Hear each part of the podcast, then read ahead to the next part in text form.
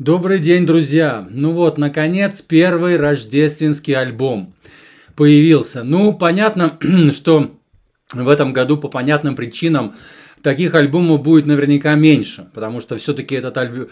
альбом нужно было записывать хотя бы или в начале года, или в конце прошлого года, чтобы он вышел вот сейчас вот именно перед Рождеством и, как бы сказать, стал популярным именно на Рождество. Поэтому в связи с пандемией я думаю, что таких альбомов будет меньше, хотя вот первый появился, и я рад его был послушать. Он оказался достаточно хорошим альбомом, и давайте все по порядку.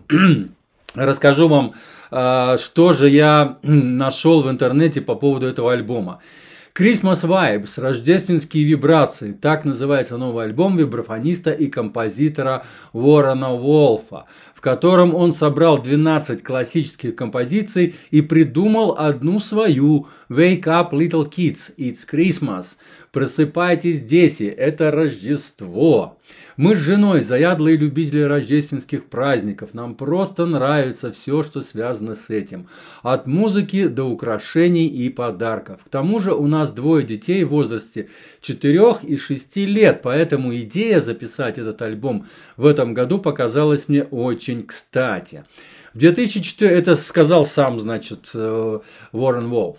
В 2014 году его вибрафон засветился на альбоме It's Christmas on Mark Avenue, который был по достоинству оценен критиками, и с тех пор он потихоньку начал собирать материал для своего альбома, который записывался в середине марта 2020 года.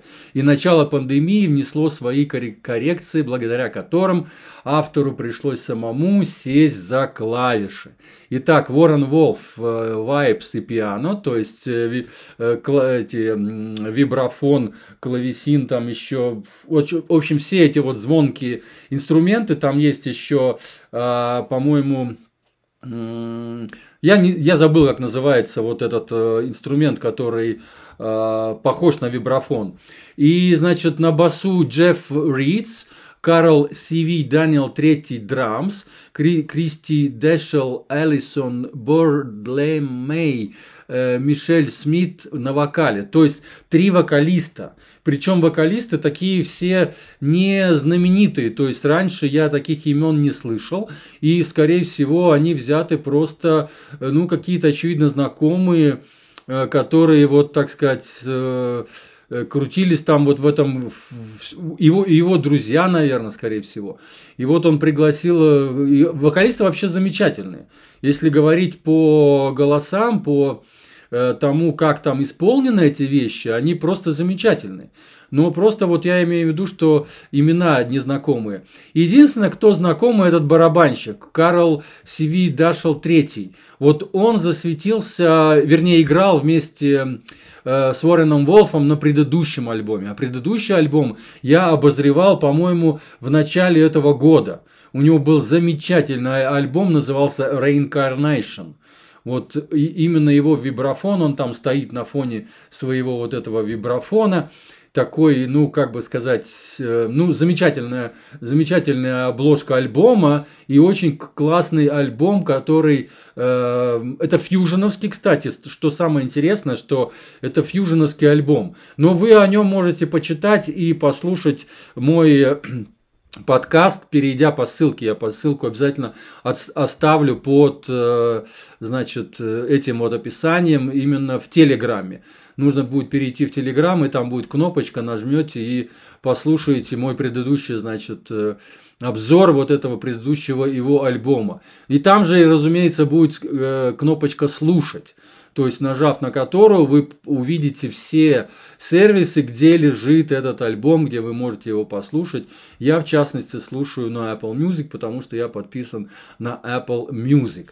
Вот, что касается, значит, этого альбома, его надо слушать, он замечательный по материалу, то есть материал весь рождественский, разумеется, и одна композиция взята из того альбома, который он играл, значит, э, в 2014 году, но там был, там был другой состав и другая аранжировочка, так что здесь она звучит по-другому. Кстати, вещь Мендельсона, такая классическая очень э, композиция Christmas Time is Here называется. И вот он ее здесь тоже повторил, так сказать, и довольно симпатично, будем так говорить. Вот, э, что касается по поводу самых кассовых вещей. То есть я две композиции добавляю в свои плейлисты. Одна композиция, которая называется Happy Christmas War is Over, это, это композиция Джона Леннона и Йоко Оно, и она, разумеется, идет э, э, в мой плейлист, который называется Jazz Xmas, то есть рождественский плейлист. А вот самая лучшая композиция с этого альбома, одну самую лучшую композицию, которую я выбираю из всех альбомов, э, которые я обозреваю, это вещь Slate Ride – это значит санки, то есть, э, вернее, катание на санках, наверное, правильно перевести, э, или спуск на санках с горки, вот Slate Ride, это самая такая бибоповская, что ли, композиция. Вот здесь типичный э, прослушивается бибоповские ритмы, и очень она заводная, очень быстрая, и такая, ну, действительно, вот на санках вниз по горке, просто замечательно. Его вибрафон звучит там, ну, от, отличнейшим образом все это скомпоновано и, так сказать, саранжировано прекрасно. Я считаю, это лучшая вещь, она попадает в мой плейлист, который называется «Джаз по-русски» номер два. Если вы знаете, то номер один был, там набралось уже просто 50 композиций, и я сделал второй, второй плейлист, чтобы плейлист не был такой длинный. Вот. Так что джаз по-русски номер два. И попадает вот эта вот композиция Slate Ride. А что я еще хочу сказать? Я тут вчера или позавчера, вернее, слушал на Фейсбуке, я кручусь в основном на Фейсбуке. Это моя такая социальная сеть, где я больше всего общаюсь с моими друзьями со всего мира, с музыкантами и э, с продюсерами и так далее, с, э, там, с руководителями лейблов и, ну, в общем, со всеми моими знакомыми, которые, значит, не только по части музыки, но и по части, по другим делам, по моим жизненным, так сказать, делам, я в основном э, только на Фейсбуке. Это моя, мой, так сказать, ну, моя основная, что ли, площадка. Хотя вот подкасты я все делаю в Телеграме, потому что в Телеграме их очень красиво можно оформить, и они там смотрятся совсем по-другому. Так что вот так. Но вот я и на Фейсбуке тоже это все выкладываю, там тоже можно это все послушать. Так вот, на Фейсбуке я зашел, э, у меня в друзьях, разумеется, клуб Алексея Козлова и они делают прямые трансляции, что, за что им очень большое спасибо. То есть, когда там начинается прямая трансляция из клуба Алексея Козлова, я всегда включаюсь, если я нахожусь в, в, значит, на Фейсбуке, я замечаю это, включаю, подключаюсь и с удовольствием слушаю, что происходит вот именно на сцене там вот в Москве в клубе Алексея Козлова. И вот я слушал э, один, э, я, не, я не запомнил название коллектива, в общем, молодая девушка пела на английском языке. Она спела одну композицию, спела вторую, спела третью, и все на английском языке. А она говорит между песнями, объявляет, я слышу, что это, это не э, классические вещи, это не стандарты, это э, выдуманные ей, ими же и вот этим коллективом, я не знаю, кто придумал эти композиции, но э, а, она говорит, что да, это наши композиции, мы вот новый альбом, мы как бы вот э, представляем вам новый альбом. Что я хочу сказать? Сказать, почему э, русская девушка, русский коллектив поет на английском языке. Вот это мне непонятно. Если честно, вот я, я не пойму для чего, почему, кому они хотят понравиться, под кого они прогибаются, для чего. Почему нельзя петь по-русски? Русский язык такой богатый.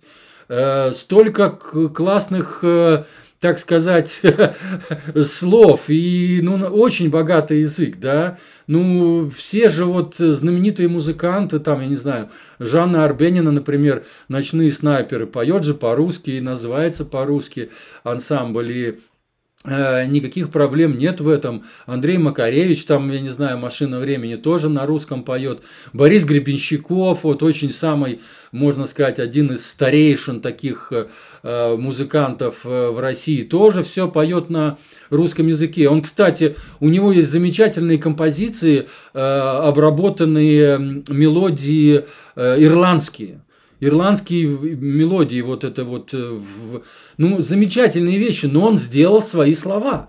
Он придумал русский текст к этим вот э, ирландским мелодиям. за что ему большое спасибо. И я, когда играю дискотеки, я ставлю ирландцам и на русском, и на английском. Они в восторге. Они в восторге, что их композиции звучат на русском языке. Это просто, просто замечательно.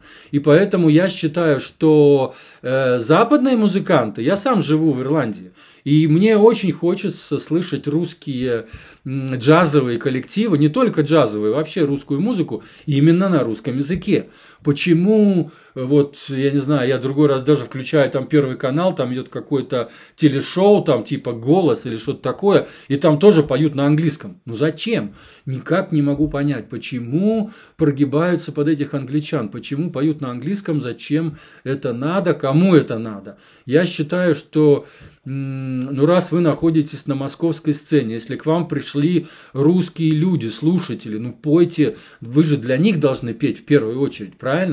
Потом уже, если вы станете популярны, если вы разрастетесь и вы станете таким большим коллективом, что вы будете ездить по Советскому Союзу и не только, а будете уже куда-то там за границу ехать, тогда, возможно, есть смысл сочинять и на английском языке или, или на языке того региона, куда вы собираетесь ехать. Ну, я считаю, что должен быть джаз э, разный. И вот спасибо, например, есть латышский джаз. Вот Раймондс Паулс – вы все его хорошо знаете, и он э, зарабатывает, может быть, больше денег на таких попсовых вещах, но он, он джазмен. Он, когда садится за рояль, у него все эти акценты, у него все джазовые. Он джазовый музыкант. Это, и это можно сказать, что один из основателей латышского джаза. У него есть произведения, где э, э, и поют тоже на латышском языке джаз. Так что вот я, я хочу, чтобы был джаз и грузинский, и армянский, и китайский, и корейский, и я не знаю, там какой-нибудь фин, финский, например. Ну, должен быть свой джаз, то есть люди должны петь на своем языке. Если вы поете, если вы излагаете стихи. Вот, кстати, кстати, вот сейчас умер Валентин Гафт. Я не слышал его стихов раньше. Вот сейчас начинаются, начинают звучать его стихи, замечательные стихи. Я его ставлю на одну полочку вместе с Пушкиным, с Высоцким, и вот Валентина Гафта можно на ту же самую полочку поставить. То есть это уровень, это мировой уровень, это очень высокий уровень стихов. Понимаете, вот это очень важно. Окей, ваш там этот э, шнур, да, вот этот вот, не умеет, у него лексикон маленький, у него он матом там кроет. Это вот, э, ну, он просто дурачок, у него нет э, запас, запаса, словесного запаса, и поэтому он там матовые всякие эти дела вставляет. Но русский язык же такой богатый, он же, там столько слов, там можно без мата обойтись, это сто процентов. Зачем он этот, этот мат вставляет, я не, тоже не пойму, под кого он прогибается. Так что вот я, мое мнение такое, что э, если вы русская группа, тем более молодая русская группа, и вы придумываете композиции сами, то вы придумываете на русском языке изначально. Вы потом эту же композицию, если она у вас пойдет и будет популярна, вы всегда сможете переделать на английский язык или на какой-то другой язык. Но изначально делайте на русском. Пойте для русской публики, так вас будут лучше понимать, о чем песня. Ведь, ведь слова песни э, помогают понять понять смысл песни. Для чего идея композиции, идея альбома, в конце концов. Понимаете? Вот это очень важный момент. И, ну да, вот это вот моя такая критика в сторону молодых российских джазменов. Э, будьте, будьте, так сказать, русскими и делайте русский джаз. Хотя джаз, да, зародился в Америке. Ну и что? Ну, у нас же тоже есть своя культура. И надо нашу культуру, нашу вот эту вот, как сказать, зажигалку, что ли, которая в нас есть, вот надо ее нести, нести э, в мир. То есть надо, надо, надо нашу культуру нести в мир. Поэтому у нас очень много всего и матрешки, и, и, и холодец, который всем очень нравится, и салат оливье и так далее. Так что всем Крисмас. И еще, да, кстати, вот я почему этот разговор, в общем-то, начал? Из-за того, что в российском э, не только джазе, но вообще в э, очень мало композиций на рождественскую тему. Очевидно, Рождество в Советском Союзе было немножко ущемлено. То есть, ну, как бы это было непопулярно, что ли, и люди не пели на рождественские темы.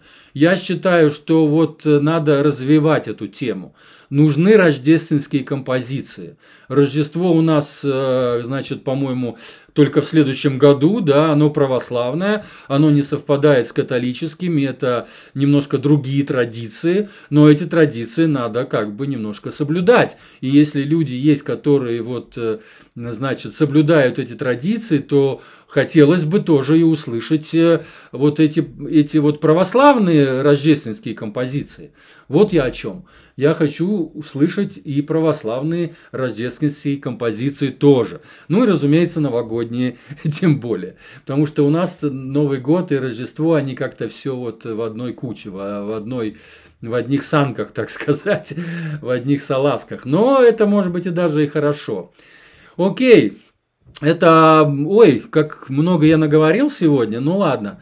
Иногда надо вот выговориться. Самые темные дни, самые такие длинные ночи сейчас, еще две недели впереди вот этого, этой тьмы. Потом будет, потом э, солнце будет все чаще и чаще, и день будет все длиннее и длиннее. Все, пока. С вами был Константин. Это Christmas Vibes, э, рождественские вибрации от Ворона Волфа замечательный альбом из 13 композиций. Слуш... Да, и, кстати, он отец пятерых детей. То, что там вот он отмечал в своем тексте, что у него, значит, два младших, э, э двое младших детей в возрасте 4 и 6 лет, так вот у него вообще 5 детей в их семье. Так что он не только для них, но и для всей их большой семьи писал вот эти вот рождественские композиции. Все, пока, счастливого всем Рождества! С вами был Константин из Ирландии.